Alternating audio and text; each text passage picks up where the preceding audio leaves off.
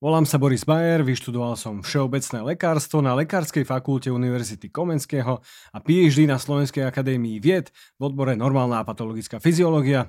V tomto podcaste sa venujeme medicíne dlhovekosti a teda najnovšej medicíne tohto tisícročia, prevencii chorôb, životosprávou a výživou, fyziológii a popularizácii vedy založenej na dôkazoch a mnohým ďalším. Tento podcast je pre všetkých k dispozícii úplne zdarma, takže ak v ňom vidíte zmysel, nezabudnite ho ohodnotiť na obľúbenej podcastovej platforme 5 hviezdičkami alebo lajkom a šejrom videa. Som vďačný za každú podporu. Vítajte pri novej časti podcastu Mudrovačka. Dnes som si pre vás pripravil tému, ktorá vás zaujíma prakticky od prvého dielu, čo vyšiel podcast a nikdy sme sa jej ešte nevenovali a na túto tému, ktorá je onkológia, som si pozval na uh, ozaj špecialistu a je to pani doktorka Janka Gomolčáková. Janka, ďakujem, že si prišla. Ahoj, ďakujem za pozvanie. A som rád, že si moja kolegyňa v poliklinike, váš lekár. A ja som rada, že môžem byť súčasťou tejto polikliniky. Je to niečo úplne iné, ako na čo som bola zvyknutá. okay. Janka, e, ty si sa prečo rozhodla pre klínickú onkológiu a potom sa budeme venovať aj Áno. tomu, že prečo si sa rozhodla aj pre niečo iné. Áno. Uh, klinickú onkológiu v podstate som zvažovala hneď, ako som začala študovať medicínu, uh, pretože mi prišla um, z toho všetkého, čo sme mali možnosť aj na stážach vidieť najzaujímavejšie, aj keď paradoxne vlastne onkológiu sme veľmi na stážach nemali, ale prišlo mi to fajn v tom zmysle, že najrychlejší nejaký mm, posun vpred. Mm-hmm. Lebo interná medicína, všetky tieto veci sú, sú super, sú fajn, len mne prišlo v tej onkológii naozaj ten posun diametrálne odlišný, rýchlejší. Možnosti, ktoré tam sú a taktiež mi prišlo, že sa tam prelína viacero vecí od psychológie, cez výživu, cez genetiku, čiže mi to pre mňa prišlo veľmi mm-hmm. také zaujímavé. Mm-hmm. A ty si študovala vlastne, začal si študovať nejakých 15 rokov dozadu, že? No. Kedy, kedy tá no. medicína v onkológii išla takým turbulentným Áno. krokom vpred každý Áno. rok, hej, že mm-hmm. aj si pamätám, že to bolo také obdobie, kedy aj články, ktoré boli z hľadiska onkológie, že vždy boli také protekčné.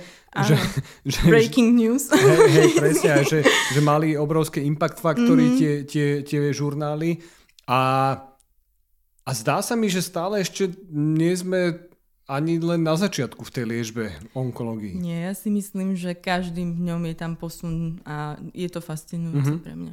Dobre, a ty sa potom rozhodla, že by si sa chcela venovať aj všeobecnému lekárstvu. Áno. A že, že čo ťa k tomu dotiahlo, skombinovať aj tú klinickú onkológiu, aj teda takú starostlivosť pre kapitovaných pacientov?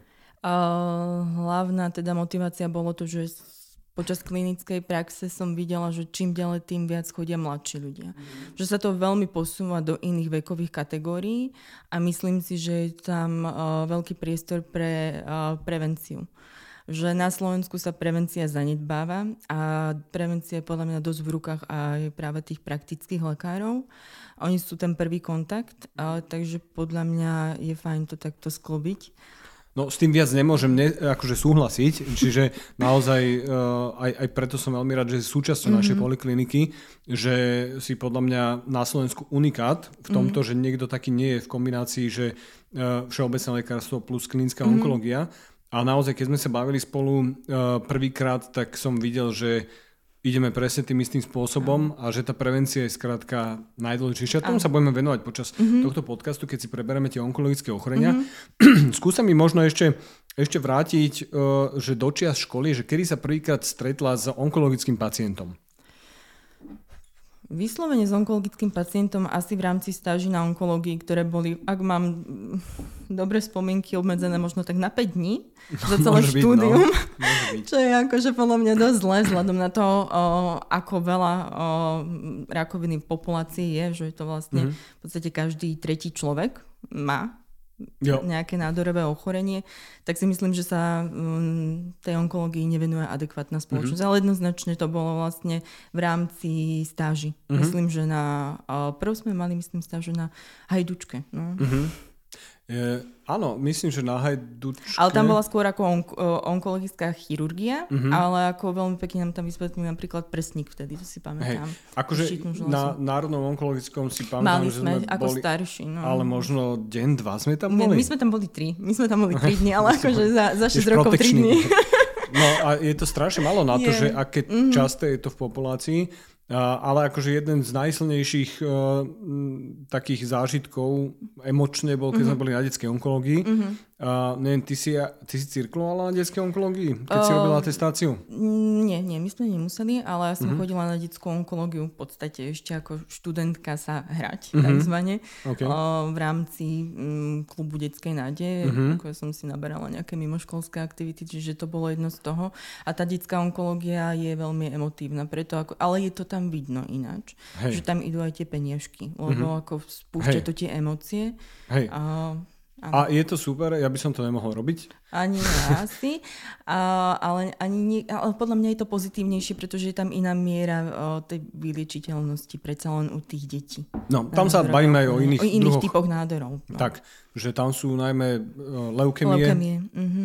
Janka, taká úplne základná otázka, mm-hmm. keď ľudia počúvajú, sú to často laici, mm-hmm. hoci ja viem z tých spätných väzieb, že sú to veľmi mm-hmm. vzdelaní laici, lebo ideme často do hĺbky v týchto podcastoch. Mm-hmm. A, ale taký úplný základ, že čo, čo je to vlastne rakovina, mm-hmm. ako ju delíme mm-hmm. a, a teda.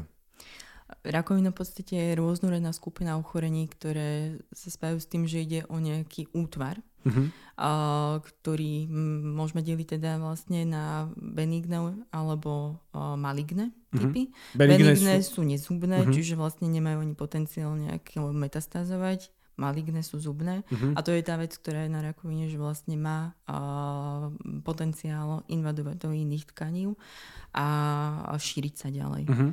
Čiže mm, tento je hlavný rozdiel.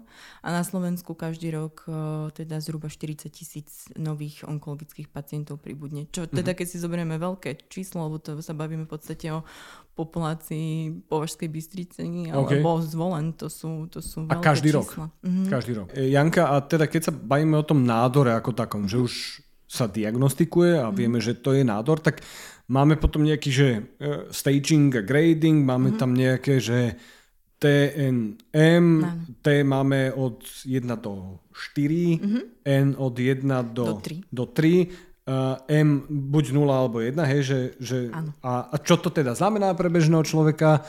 No staging je v podstate štádium ochorenia, v ktorom okay. sa nachádzame. T znamená tumor, takže Hej. to znamená vlastne uh, vzťah toho primárneho nádoru k okolitým štruktúram, uh-huh. či už prešiel cez nejakú uh, svalovú vrstvu a podobne. N znamená, uh, či sú napadnuté uzliny uh-huh. okolité, lymfatická drenáž, ktorá tam vlastne spadá a v akej miere. Uh-huh. A M sú už vzdialené metastázy do iných okay. orgánov. V Dobre, čiže M je, že buď nula metastáz, že a nie sú, alebo jedna, že uh-huh. sú metastázy. Uh-huh. Uh, T je od 1 do 4, 4? podľa toho, že ako ten histolog Áno. alebo patolog Áno. vidí, že, že kam ten nádor prerastá. Tak a N sú uzliny 0, že sú není postihnuté, jedna... Záleží od toho, že koľko ich je vlastne Aha, postihnutých, ak, aké okay. etáže v podstate. Mm-hmm. Čiže tam je od N1 do, alebo teda od N0 do N3. Jo. Uh, a potom sú tam niektoré výnimky, ako je ten maligný melanom, no. kde to je úplne... Ešte aj písmenka k tomu hey, pridelené. Hey, okay. Kam máš pre mňa možno nejaké také zaujímavé, šokujúce statistiky z hľadiska rakoviny? Zaujímavé, šokujúce. Šokujúce sú a znepokojivé, uh-huh. lebo štatistika hovorí, že 40% mužov a žien vlastne im bude v priebehu života diagnostikovaná rakovina, okay. čo je teda veľmi obrovské číslo. a obrovské číslo. A hlavne keď teda ide z veľkej časti o ovplyvniteľné mhm. faktory. Uh-huh. A o, medzi také mm, najčastejšie tri rakoviny vlastne u mužov, ktoré sa podielajú na 43% všetkých vlastne tých nádorových ochorení sú jednoznačne plúca, kolorektálny karcinom uh-huh. a, a prostata. Uh-huh. A u žien cez 50% vlastne všetkých nádorových ochorení tvoria prvá trojka vlastne, čo sú takisto plúca, prsník a kolorektálny karcinom. OK. Čiže to sú obrovské, obrovské čísla. čísla. obrovské. To sú ale však nádory, ktoré vieme nejakým spôsobom, ktorým vieme predchádzať. Mm-hmm. Hej? Že mm-hmm. dobre, veľa ľudí má taký ten strašiak, mm-hmm. že, že rakovina pankreasu je taká typická mm-hmm. mediálna, ano. že s tým človek už asi keď, keď je diagnostikovaná, často nič nespraví. Bohužiaľ, a to prežívanie nie. tam je krátke, že niekedy v mesiacoch? Pankreas sa veľmi nezmenilo za desiatky rokov nič, lebo je to veľmi zlá diagnoza v zmysle, že sa neskoro diagnostikuje. A je to spôsobené s tým, že tie prvé príznaky sú už tedy, keď sú metastázy? Väčšinou áno, alebo môžu predchádzať, ale sú nešpecifické. Človek si to s tým nespojí a tá diagnoza je... O, vlastne nemáme tam žiaden screening mm-hmm. pri tom pankrease a je aj anatomicky uložený, takže vlastne nemáme veľmi jo. na to, ako prísť. A ja si aj rozdiel, že či je to rakovina hlavy a hlavy, alebo chvostu. A mm-hmm. ten chvost je asi neskôršie diagnostikovaný, neskôršie, predpokladám. No. A čo si myslíš, že je budúcnosť v, tom, v tej skorej diagnostiky, diagnostike rakoviny pankrásu? Ja verím, že príde nejaký screeningový test uh-huh. z krvi, veď sa pracuje na rôznych týchto Čiže nejaké variantách. liquid biopsy, také niečo? Mohlo by byť toto cestou, lebo inak neviem ako. Uh-huh.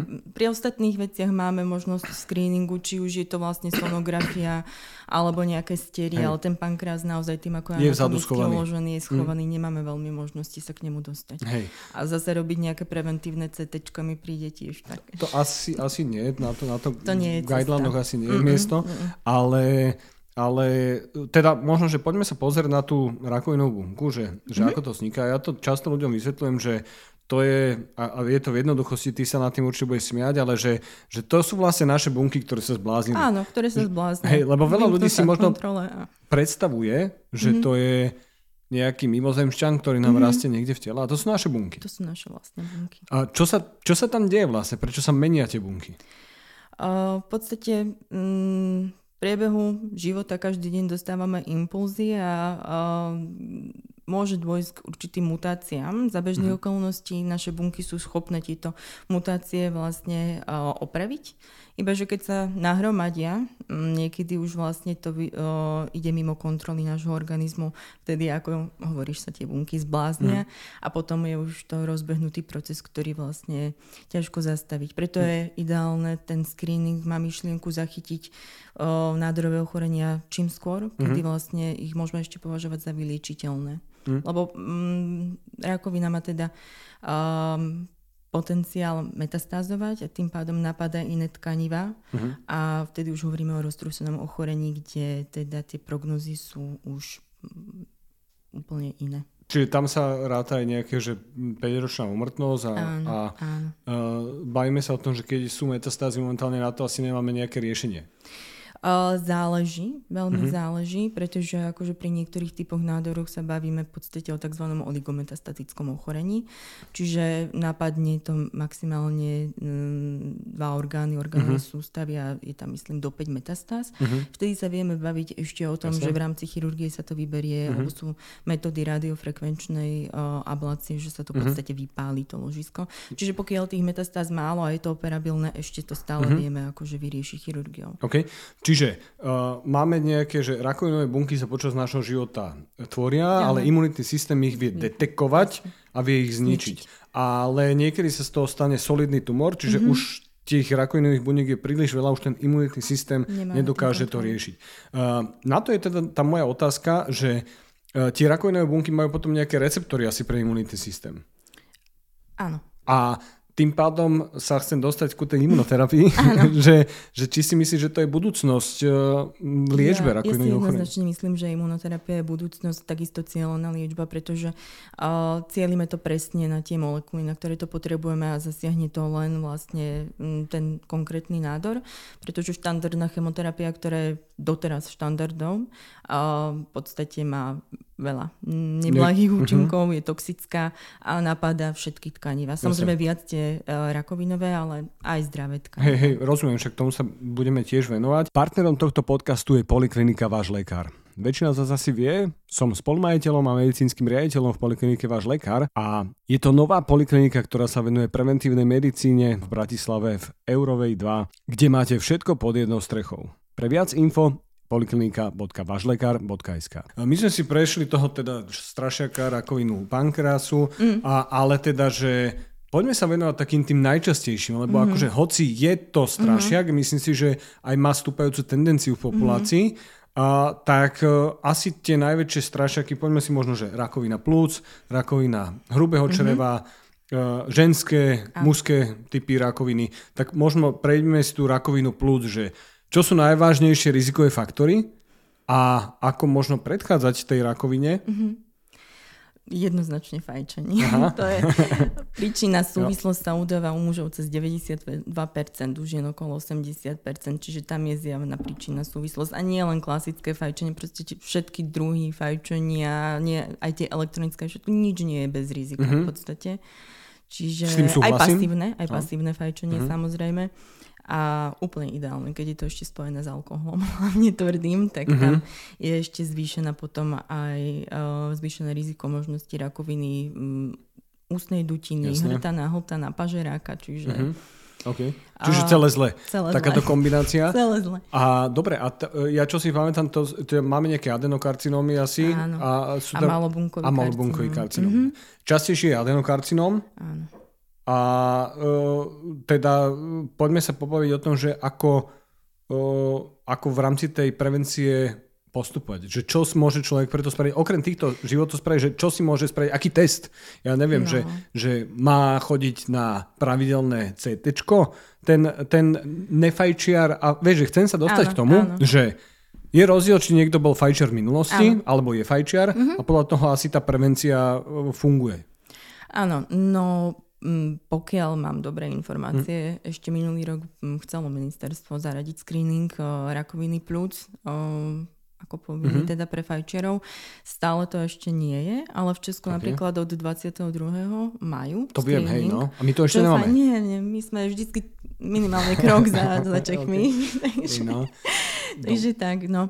Uh, ale tam teda robí ten screening u tuhých fajčerov. Mm-hmm. Oni majú tzv. Že krabičko roky čo je okay. vlastne ako keby jedna krabička denne vyfajčená a 20 rokov tuším má ten človek fajčiť. A potom uh-huh. má nárok vlastne na screening, ktorý spočíva vlastne z pneumologického vyšetrenia, z funkčné vyšetrenie plúc tam je a vlastne nízkodávkové CT. Uh-huh. A uh-huh. U nás toto nie je, ani nie sú nejaké oficiálne odporúčania pre fajčerov alebo v rámci screeningu. Uh-huh. Vyslovene je razená skôr iba prevencia uh-huh. v zmysle nefajčiť. A sú aj iné rizikové faktory, ale tie sú podľa mňa pre úzke skupiny ľudí, mm-hmm. málo, netýkajú sa celých populácií, akože vystavenie azbestu, radonu, Jasné. podobné veci. Mm-hmm. Myslím, že väčšina z nás s tým neprichádza mm-hmm. do kontaktu. Obezita je rizikový faktor? Uh, obezita je pre väčšinu. Uh, väčšinu vlastne nádorových ochorení zvyšuje V top 3 riziko. všade, mm-hmm. že? Mm-hmm. Uh, dobre.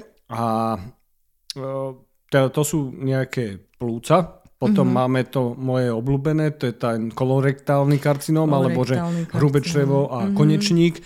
Uh, ja stále na, tých, na kongresoch a, a mm-hmm. na prednáške hovorím tie štatistiky, ktoré na mm-hmm. Slovensku sú, že sú hrozivé. Aj z hľadiska prevencie, že ako ľudia často chodia na, tú, na tie preventívne mm-hmm. prehliadky. A, a hoci uh, si myslím, že toto je tak jednoduché, mm-hmm. akože na papieri, mm-hmm. pretože tá kolonoskopia má viac menej 100% uh, senzitivitu mm-hmm. a takmer 100% špecificitu. Mm. A my vieme, že vlastne nádor v hrubom čreve vzniká z polipu. Z polipu. Čiže, Čiže sú to roky, kým sa vyvinie de facto rakovina. Jo. A neviem, či sleduješ e, doktora Petra Etiu, on, on mm-hmm. sa mhm. venuje tej dlhovekosti a má takú kliniku v Amerike a on, mm-hmm. on uh, robí takú, že razí cestu, že agresívnej prevencie v rámci mm-hmm. nádorových ochorení, mm-hmm. čo, s čím ja súhlasím. A oni robia kolonoskopiu každé 3 roky nad 40 rokov. Mm-hmm. A svojim pacientom. A oni teda hovoria o tom, že majú také štatistiky, že mm-hmm. ešte nemali nádor, ktorý by toho človeka zabil. Áno. Čiže, čiže tá prevencia tom asi bude hrať nejakú rolu. Určite. A u nás tí ľudia ako často chodia na tú kolonoskopiu? Myslím, že e, kolonoskopia je veľký strašiak a ľudia mm-hmm. majú tendenciu sa vyhýbať tomuto vyšetreniu. Um, akože prečo? Že je to hadica, ktorá ide do zadku? Asi.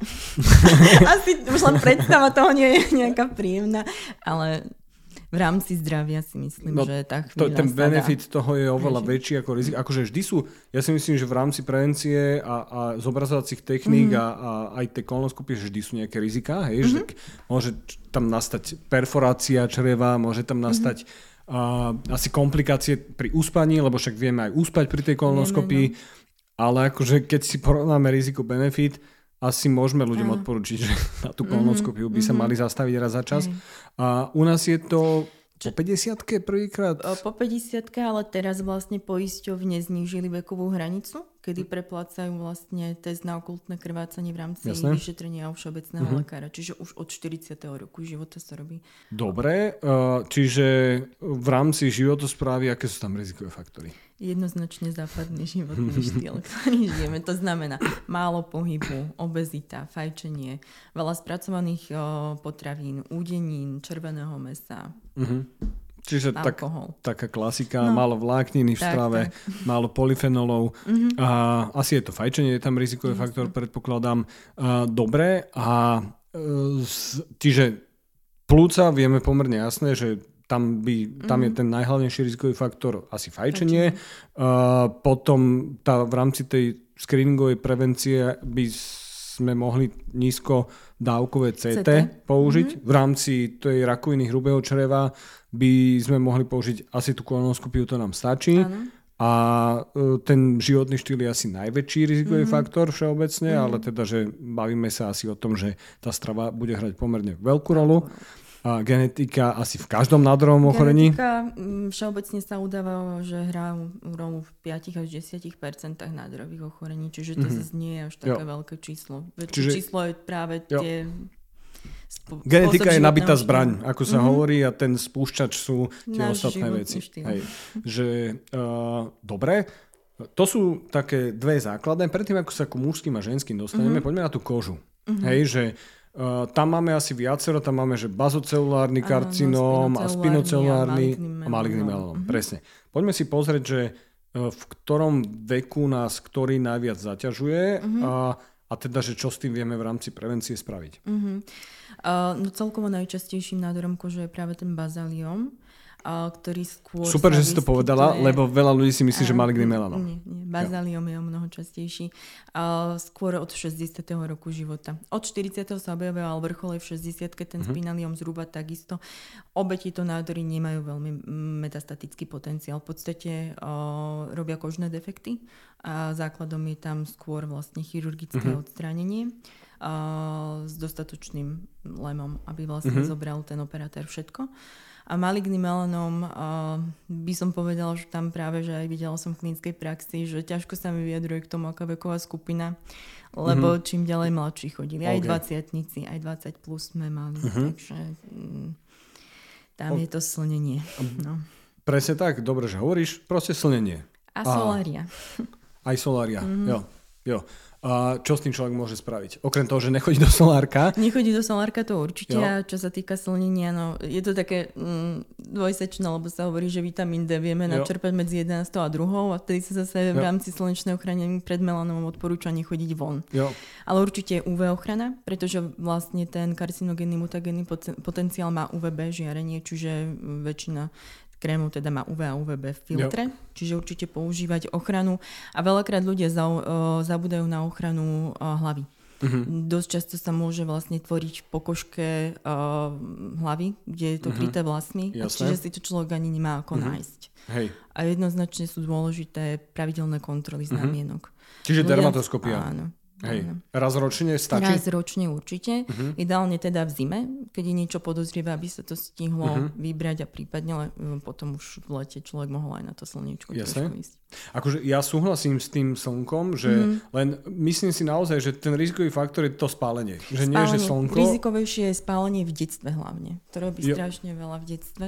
Aha. Ako... Mm, akože do budúcna áno, riziko. Áno, uh-huh. zvyšuje to mnohonásobne riziko. Vieme aj nejaké že data, že koľkokrát sa človek musí spáliť, aby si zvýšil riziko? Lebo ja som počul, že je mm-hmm. také hrozivé, že stačí, že trikrát sa spáli no, človek. Stač, stačí naozaj niekedy možno aj raz poriadne mm-hmm. A môže to urobiť potom Čiže keď som... o, niekoľko rokov. keď som raz mal túto takú sloniu kožu, tak to už je dobré.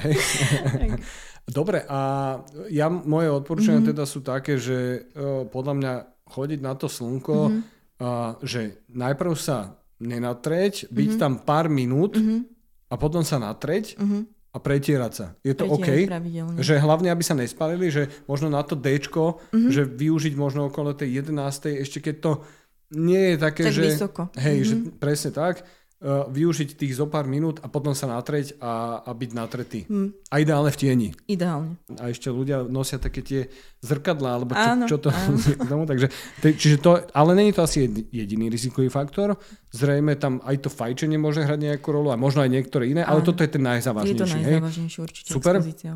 Odkedy, od ktorého veku by tým pádom mali ľudia chodiť na tú dermatoskopiu? Podľa toho, čo hovoríš, že sa to mm-hmm. dostáva do nižších vekových kategórií, mm-hmm. tak zrejme asi aj mladší. Ja by som určite už období puberty začala. Závisí uh-huh. aj strašne od fototypu kože uh-huh. a ako človeka opaluje. Keď je svetlý, má tendenciu, že ho spáli a má veľa znamienok, tak by som to kontrolovala. Že každý si pozná tú kožu, aj rodičia, keď kontrolujú dieťa, tak uh, niekedy na chrbte alebo na menej dostupných častiach vidia, že nejaké znamienko vedia si to sledovať, uh-huh. alebo niekto blízky. A už je zle, keď vidíme, že to znamienko sa začína meniť. Svrbí, krváca, hodčo, zväčšuje sa, mení farbu. To už uh-huh. je. Dobre, toto sú teda také tri najzákladnejšie, mm-hmm. veľmi časté mm-hmm. a poďme na ďalšiu štruktúru a to môže byť asi ten prsník. Mm-hmm. Je to, pokiaľ viem, tiež na vzostupe. Áno. A je to otázka, lebo niekedy vieš, že ten zostup môže byť aj tým, že sa lepšie diagnostikuje. Diagnostikuje a skôr sa zachytí. Jo? Čiže je to spôsobené, by som povedala, hlavne týmto. Jo. Že sme niekde inde, ako mm-hmm. sme boli okay. pred niekoľkými rokmi. V akom veku majú ženy problémy s rakovinou prsníka? Od mladého veku. Už, už v podstate aj 30 začínajú, ale ako gro mm-hmm. je uh, vo vyšších vekových skupinách. Mm-hmm. Tam podľa toho sa vlastne odvíja aj ten screening, kde je po, vlastne screening ako mamografia prsníka. Mm-hmm ale uh, ginekologovia um, svoje pacientky teda posielajú aj na sonografické vyšetrenie, aby teda pokiaľ sú nejaké zmeny sa zachytili skôr. Mm-hmm. Akože ja súhlasím, že tá kombinácia je lepšia mm-hmm. a podľa mňa ešte fajn je do toho emerko. Mm-hmm. Uh, Záleží od žľazy. Jo, mm, no. le, lebo akože tá mamografia, tým, že to je rengen, mm-hmm. tak lepšie zachytí asi tie skalcifikované ano. lézie. Mm-hmm a naopak ultrasonografia a MR tie neskalcifikované. Áno, ale zase keď je ten prstník veľmi žľaznatý a takto, tak všeobecne sa odporúča skôr tá magnetická rezonancia, lebo má lepšie jo. výsledky. No, jo. Takže... A asi aj od veku. Že aj v neskôršom veku, veku, veku. Je, je mm-hmm. to trošku jednoduchšie mm-hmm. vyšetrenie pre tých mm-hmm. zobrazovacích hey, uh, expertov. Tých, to popisujú. a dobre, a teda, že ako často sú, ako sú guideliny, že ako často chodiť na mamografiu? Na mamografiu sa odporúča každé dva roky. Mm-hmm. Pri tej sonografii mm, som nezachytila oficiálny guideline. Ja mám pocit, že to trošku si na Slovensku robí každý. Ako to cíti. Hej, my preberáme guideliny. Mm-hmm. Hej. Čiže trošku ako to cíti, že niekto posiela každý rok, niekto mm-hmm. každé dva roky.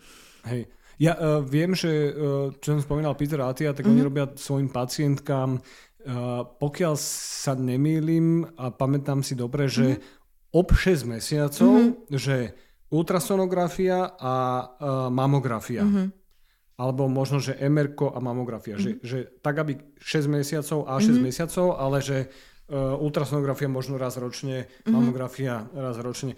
Oni to vysvetľujú tým, že ľudia si často milne myslia, že tá mamografia je nejaká extrémna záťaž v tých milisievertoch mm-hmm. z hľadiska radiačného žiarenia a my vieme, že tie moderné mamografii, mm-hmm. uh, že to je proste... Bezpečné. Že to je extrémne bezpečné. Takže to podľa mňa treba povedať.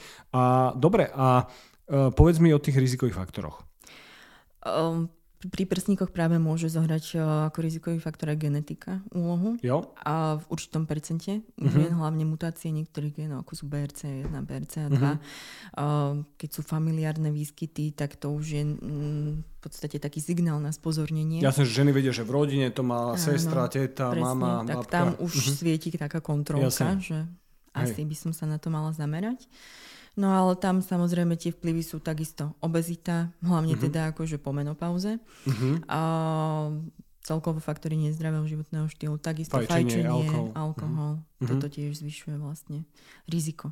OK. A tam sa samozrejme odporúča ešte samovyšetrenie prsníkov. Uh-huh. Mm, málo ktorá žena to robí, A čo, málo keď kto sa pýtam. možno to aj vie robiť. Áno, a pritom to nie je nejaké náročné Hej. vyšetrenie a zabera minimum času. Mhm. Čiže... Čiže to je tiež taká vec, Áno. Mhm. ktorú by mohli pravidelne robiť a tam skoro diagnostikujete zmeny. Áno. Lebo pokiaľ viem, že keď je to, keď je rakovina prsníka, že T1, uh, Mhm. tak uh, je to pomerne dobre liečiteľné, dria väčšina tých nádorov, a ak je to T4, tak je to prakticky Mhm. neliečiteľné. Mhm. Takže áno, že v tomto veľmi súhlasím, že tá prevencia, alebo niektoré tie druhy asi sú extrémne agresívne. Áno. Partnerom tohto podcastu sú probiotika Simproof. Sú to živé tekuté probiotika, ktoré sú overené nezávislými štúdiami. Pre viac info www.simproof.sk uh, Dobre, a keď sme u tých žien, ten krčok, aká je tam prevencia? Jednoznačne pravidelné ginekologické Mhm. prehliadky, kde sa robí aj ster. Uh-huh. Ja osobne som absolútne za to, aby sa robila už len liquid biopsy. Uh-huh. Mm, proste poďme s dobou. Jasné? Má to úplne Súhlas. inú záchytnosť aj Mhm. iný panel vyšetrení, Mhm. čiže jednoznačne toto. Mhm. Raz ročne ginekologická prehliadka. Uh-huh. Keby náhodou niečo tam vyjde, ginekolog už ďalej vlastne Uh-huh. tú ženu ponaviguje. A tiež asi od mladšieho veku, že? Jasné, Lebo jasné. tie, tie rakoviny krčka už sú teraz... Áno, sú asociované vlastne s HPV infekciou, Jo. ktorá je v populácii častá. 80% v podstate žien, mm, aj populácia, aj mužov, Mhm. no, teda má HPV infekciu. Za bežných okolností imunita vlastne túto infekciu potlačí, Uh-huh. ale môže vlastne v tele mm, perzistovať Mhm. vírus a v dôsledku toho po rokoch sa môže vyvinúť až rakovina krčka maternice. My sme toto preberali aj s doktorkou Lenkou Lapides, Mhm. tiež sme sa bavili o tom, že to očkovanie na HPV je asi najlepšia cesta prevencie. Určite. Uh, dobre, uh, poďme teda na mužov Mhm. a poďme sa pobaviť o rakoviny prostaty. Mhm. Čiže rakovina prostaty je bežná u mužov, kedy vzniká a... je veľmi bežná Aha. a v podstate keby žili muži dostatočne dlho, skoro u každého vieme nájsť potom rakovinu je, je, prostaty. tá štatistika je, tuším, že 80-ročný muž 80% šanca, 90-ročný muž 90% šanca. Takže, ale teda asi nie u každého sa to rieši. Nie, nie. Čiže sa to Lebo často sleduje. ono môže byť len sledovanie aj roky. Mhm. Záleží od mnohých faktorov, ale teda tiež v rámci prevencie mm, muži majú nárok na urologickú prehliadku, kde sa robí aj PSA, ktorý je vlastne špecifickým markerom, Jo. ktorý sa tvorí len v prostate. Čiže Špecificky zvýšenie- na prostatu, na ale prostatu. nešpecificky na Tak. rakovinu. Tak. Hej. Ja som zástanca asi toho, že od tej 40 Mhm. by mal každý muž mať vyšetrený PSA. A kvôli tomu, aby si vedel sledovať dynamiku Jasné. o, u seba Mhm. v rámci, v rámci, lebo keď viem, že mám takéto číslo zrazu je trikrát vyššie, tak asi mi to môže Mhm. Niečo niečo, deje. Mhm. povedať, hej, že môže to byť samozrejme zápal prostaty alebo čokoľvek, ale teda už by bolo fajn to vedieť vyšetriť. Mhm. Takže, takže s tým súhlasím. Poďme na tie rizikové faktory. Čo je rizikový faktor? Že keď mám veľa testosterónu, lebo to sa ma veľa ľudí pýta, že ja mám určite problém s prostatou, lebo mám vysoký testosterón. Ono to niekedy nemusí byť tak, lebo Nemusí, ale- uh, ten dihydrotestosterón je tam dôležitejší a, a tá konverzia je u každého iná, ale teda, že uh, máme tam tiež také rizikové faktory, že okrem veku, čo je asi u každého rizikový faktor, bude tam asi aj nejaká genetika, ale že čo možno, že fajčenie. Takisto fajčenie, obezita. Alkohol. Alkohol tiež. Ja si myslím, že aj sedenie na bicykli.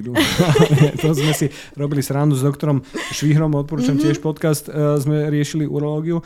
Uh, dobre, a uh, my sme sa nebavili, že kde tie nádory metastázujú. Oni asi majú také typické svoje Majú, miesta majú niektoré. typické miesta. Poďme od konca. Takže tá prostata, kde metastázuje? Veľmi často skelet, ten je najčastejší, Chrbtica. povedala. Mhm. Mhm.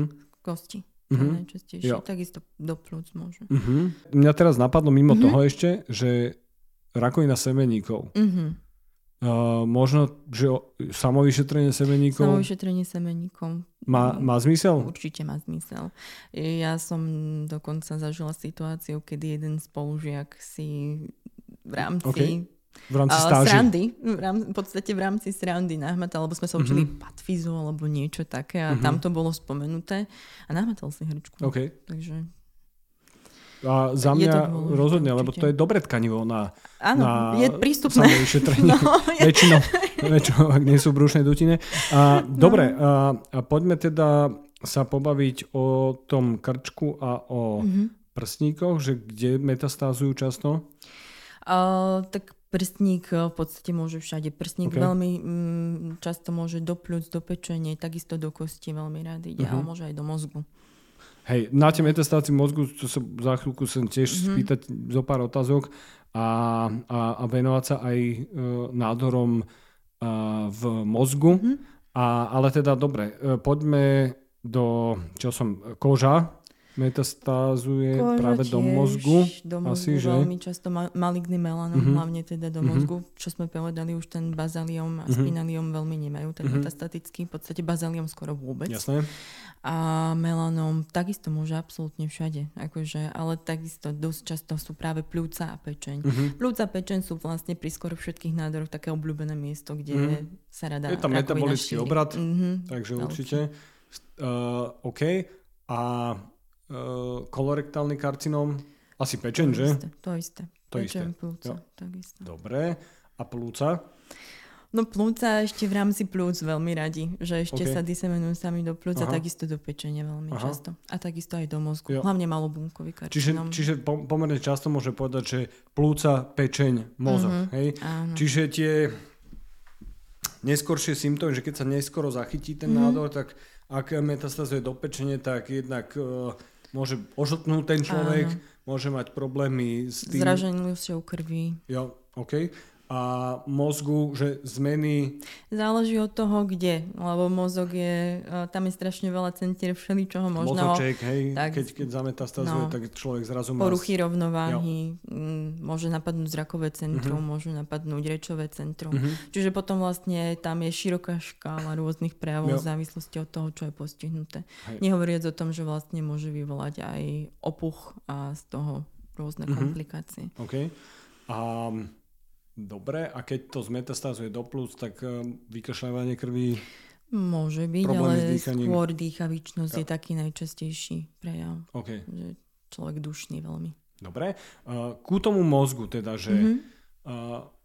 Lebo to je také, že pomerne tiež je to strašiak, ako mm-hmm. vieme, že keď nefunguje mysel, tak ten človek akože nemá nejaké mm-hmm. uh, veľké uh, vízie do života mm-hmm. a aké tam máme nádory v rámci mozgu, že čo, ja viem, že sú nejaké uh, glioblastómy, Áno. astrocytómy. Najčastejšie, naj, v mozgu sú práve najčastejšie metastázy iných nádorov uh-huh. a čo sa týka primárnych mozgových nádorov, tak sú to práve tie gliomy. Uh-huh. Glioblastom, astrocytóm, podobné typy nádorov, uh-huh. ale je tam aj veľa nezubných nádorov alebo meningiomov a podobné uh-huh. typy.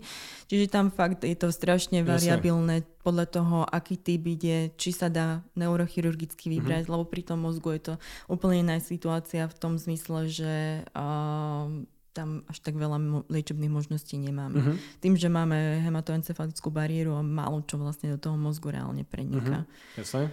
A čo sa týka práve tej imunoterapie, cieľenej liečby, tak mm-hmm. tam v mozgu ešte veľmi nie je veľa Jasne. toho, čo budeme hej, použiť. Hej. A čo by malo dáta, že aj funguje. Intervenčná radiológia v rámci, v rámci mozgu uh, používa sa? Používa, používa Aha. sa ale mm, vždycky na prvom mieste je neurochirurgia Jasne. a to, to sú veľkí páni. Ja ich strašne obdivujem. To sú neskutočné operácie a hodiny hey, na operačke. Bol, bol som na operácii, no. bol, bol to masaker. To, mm-hmm. bolo, to bolo brut. Dobre, a teda z tej onkológie možno sa poďme pobaviť o tom, že aký priesečník môže byť v rámci tej klinickej onkológie, na, čo má špecializáciu a atestáciu mm-hmm. a toho všeobecného lekárstva, mm-hmm. čomu sa venuješ teraz, že mm-hmm že e, ako vie všeobecný lekár využívať tú klinickú onkológiu v praxi?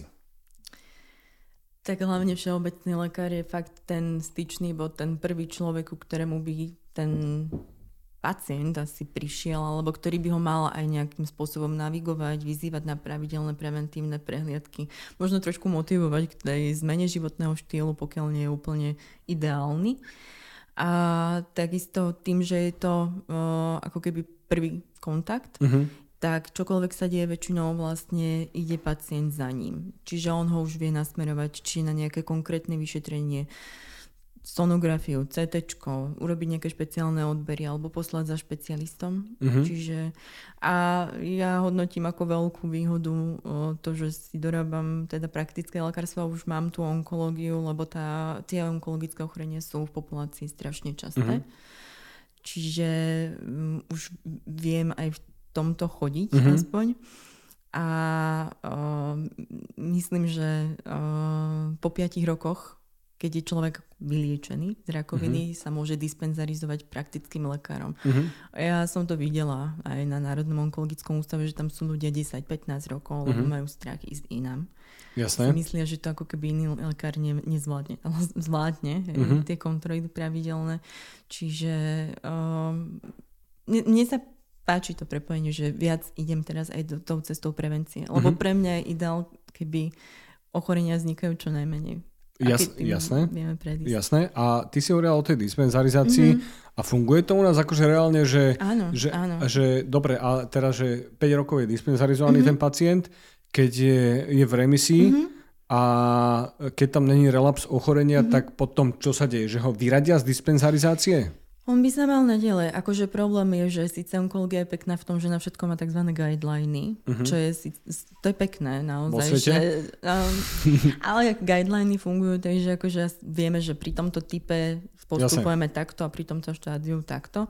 A, ale všetky tie guideliny sú robené do 5 rokov Jo. v podstate.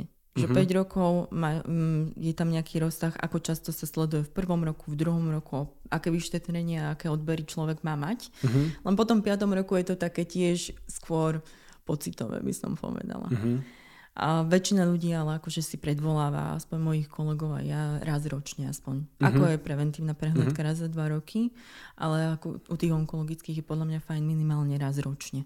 Sú tam nejaké špecifika pri tých ochoreniach, že ako vyzerá tá preventívna prehliadka?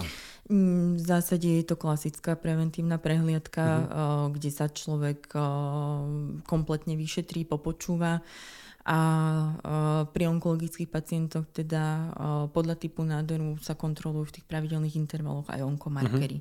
Mhm. Hlavne teda, keď boli pozitívne iniciálne, tak vlastne na ich dynamike vieme posúdiť aj, či to ochorenie náhodou Okay. zase nevzplanulo. A keď sme pri tých onkomarkeroch, Mhm. tak uh, ja teda niektoré, niektoré poznám, že Mhm. máme, že CA 19 pomočka 9 a neviem čo a uh, že čo sú to? Vieš, že v jednoduchosti, čo sú tie, že onkomarkery a možno sa trošku pobaviť o tej, že špecificite, senzitivite tých vyšetrení a že, že čo, čo nám to hovorí a možno, že, že keď, kde to má význam a kde to možno nemá význam. Mhm.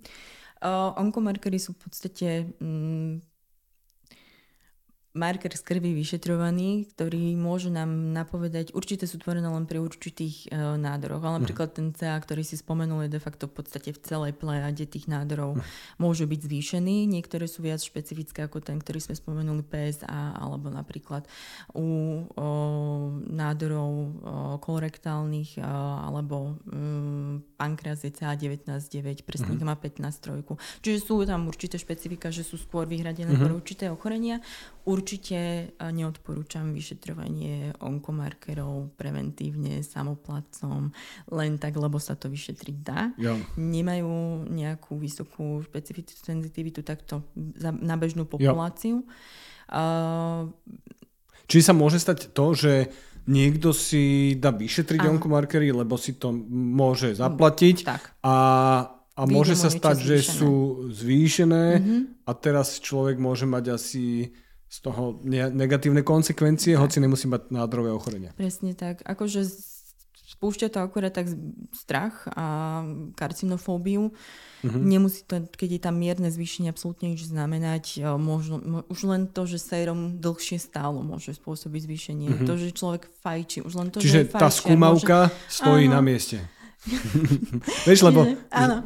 Jo, čiže, čiže toto neodporúčame, Nie, aby si určite ľudia robili? nie. Je to vyslovene vyšetrenie, ktoré je špecifické pre onkológiu, pre už dokázané onkologické ochorenie, Mhm. pretože my onkológovia si tým sledujeme aj efekt liečby, aj vlastne, či neprišlo k recidíve. Mhm. Lebo hlavne, keď bolo zvýšený niektorý konkrétny marker, tak vidíme koľkokrát po operácii alebo po chemoterapii, že nám pekne klesne. A keď ho má klesajúci charakter a zrazu radovo stovky, tisícky stupne. Uh-huh. Väčšinou dáme rovno aj CT a väčšinou ako to koreluje s tým, že naozaj došlo buď k recidíve alebo teda. OK, čiže môže to byť taký jeden sledovateľ Áno. liečby a že či je úspešná uh-huh. alebo či, či prichádza človek tak. do relapsu. Uh-huh. Hej? Dobre, a ty si hovorila o tej liečbe. Uh-huh. A aké základné liečby, keď už človek má teda to nádorové mm-hmm. ochorenie. Prevenciu sme prebrali mm-hmm. a aké máme štandardné typy liečby? No, na Slovensku bohužiaľ uh, príjm hrá chemoterapia. Uh, ale samozrejme časom a hlavne pri niektorých diagnózach to vidíme viac, ako napríklad maligný melanom alebo uh-huh. plúca. Veľmi ide do popredia tam práve imunoterapia uh-huh. a cieľená liečba. Čiže to sú také Dobre. základy. Chemoterapia je a, asi dôležitá súčasť Áno, liečby, určite. a len je, má množstvo nežiaducich účinkov a niekedy sa kombinuje asi aj s radioterapiou. Áno a uh, tiež má nejaké nežiaduce účinky. Ja si pamätám, že keď som sa učil na, na tú onkológiu na, tých, na to minimum mm-hmm. stáži, tak, uh, tak tam boli tie nežiaduce účinky asi každý, každá orgánová sústava. Presne. A, a uh, teda mimo týchto terapií a samozrejme chirurgické liečby. Áno, tá je najzákladnejšia, tá je najdôležitejšia. Jo, tak, si, no. čo tá imunoterapia? Že čo, čo to je vlastne? Ako si to má človek predstaviť? Čo sú to za lieky? Uh, sú to lieky, ktoré vlastne sú cieľené mm. konkrétne na konkrétny typ mm-hmm. nádoru molekuly. Povedz nejaký možno príklad, že nejakej tvojej obľúbenej imunoterapie. Tak ja, mne sa veľmi páčilo, maligný melanom je naozaj mm-hmm. uh, diagnóza, kde je tá imunoterapia, cieľená liečba, väčšinou teda kombinovaná. A to, to je jeden zázrak. Tam mm-hmm. človek naozaj vidí uh, zlepšenie v podstate v priebehu dní, mm-hmm. len má problém, že funguje tiež obmedzený čas. Po, môžeme že tak na, načrtnúť takú teóriu uh, rakovinových ochorení, že uh, ten imunitný systém, mňa to vždy fascinuje, no. ten imunitný systém a možno týmito, túto teóriu vy uh, nejakým spôsobom uh, povie, že nie je správna, ale že z, vlastne náraz rakovinových ochorení je proste vekom. A ja. naopak, že koreluje to s tým, ako sa oslabuje imunitný systém. Uh-huh. A, a že aj keď hovoríme o tej imunoterapii ako že liečby budúcnosti, uh-huh tak eh, za mňa určite, že starostlivosť o ten imunitný systém mm. je, že možno, vieš, moja teória je tá, že tá fyzická aktivita, tá strava, že to ne, nepomáha takým tým štandardným spôsobom ako pri kardiovaskulárnych mm-hmm. ochoreniach alebo pri neurodegeneratívnych ochoreniach, mm-hmm. že na báze nejakej uh, neuroendokridnej a, a mechanickej, ale že a, ale tam samozrejme je tá imunita, ale že toto je hlavne ten imunitný systém, mm-hmm. že proste, že funguje lepšie. Mm-hmm. A myslím si, že tá moja teória je správna, že, že naozaj tá starostlivosť o imunitný systém bude zásadná v rámci, v rámci onkologického ochorenia? Určite, akože starostlivosť o imunitný systém je extrémne dôležitá. Mm-hmm. Otázka je, že ako sa ideme starať o svoj no. imunitný systém. Myslím si, že o, hlavne, čo, čo je dokázané samozrejme, že znižuje imunitné funkcie globálne je spánok uh-huh. čo máme globálne pandémiu Nespavosti. Nespavosti. Alebo spánku, ktoré nie je dostatočný. Udáva sa, že človek by mal spať minimálne 7 hodín denne, inak mm. pod 7 hodín výrazne klesajú imunitné funkcie. Mm.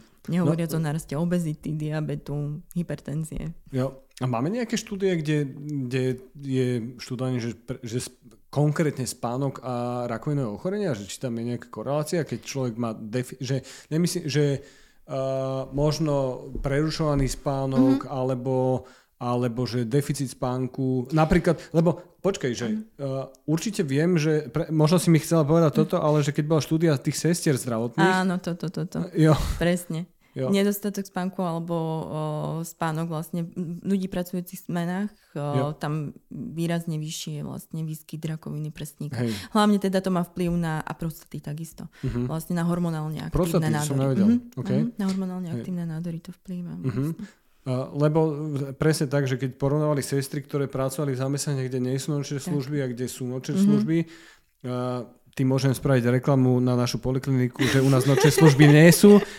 takže, takže sestry a lekári, ktorí si chcete oddychnúť od nočných služieb. A každopádne, e, hej, že tam bol, tam bol významný rozdiel v, tých, mm-hmm. v tej incidencii tých, tých rakovinových ochorení. Mm-hmm. Zaujímavé, hej, že, že mňa, jak som podkladal tú otázku, tak ma to potom napadlo, že vlastne tá štúdia bola, existuje. Bola. Mhm. A kto vie, ako to vyzerá u mladých rodičov, že, že ako to tam je. Ale, ale hej. to vyvažuje možno oxytocínom a ostatnými vecami. Hej, tou, tou láskou, hej. Dobre, my sme sa bavili o viacerých rizikových faktoroch. Mm-hmm. Povedali sme si, že fajčenie, ktoré bolo často mm-hmm. obezita, alkohol, životospráva, výživa, možno fyzická neaktívnosť. Uh-huh. Čo taký stres, môžeme ho pokladať ako rizikový faktor onkologických ochorení? Stres jednoznačne má súvislosť s onkologickými ochoreniami. Boli aj nejaké štúdie, viem, že vlastne v nejakom, myslím, 2008 vyšla prospektívna štúdia, kde zhodnotili cez 140 vlastne štúdií, tam bolo zhodnotených zahraničných Európu, Ameriku, Austráliu aj Áziu. A vlastne tam vyšla tiež príčina súvislosť, že zvyšuje podstatne vlastne výskyt eh, rakoviny plúc. Uh-huh. A viem, že taktiež vo Veľkej Británii bola štúdia, ktorá vlastne hodnotila, tiež bola prospektívna 100 tisíc žien a taktiež stres výrazne mhm. zvyšovalo uh-huh. rakovinu prstníka. Čiže určite stres má veľký vplyv uh-huh. na rozvoj uh, onkologických ochorení. Čiže jediný kontinent, kde nie je rizikový faktor stres je Austrália. Austrália tam bola tiež. Bola tam tiež. Spomenula som, bola aj Austrália. okay. Stres je, je, je globálne, určite. Okay. A keď nepokladám stres za úplne zlý, však stres je akože jo. je súčasťou nášho hm. života, len ide o to, ako ho vieme spracovávať. Jo, asi aj ten chronický stres, tak, tak, tak. čiže akutný stres zrejme na ten imunitný systém pôsobí Má, trošku jo. inak mm-hmm. ako, ako ten chronický. Chronický. Dáva tak. zmysel. Janka, je. ďakujem, že si prišla. Ďakujem za pozvanie. Pani doktorka Jana Gomolčáková, tento podcast má iba informačný charakter. Informácie z tohto podcastu neslúžia ako diagnostika a terapia vášho zdravotného stavu. Využitie informácií a hlavne nesprávnym spôsobom je na divákov a poslucháčov vlastné riziko. Počúvanie podcastov nesupluje návštevu vášho lekára.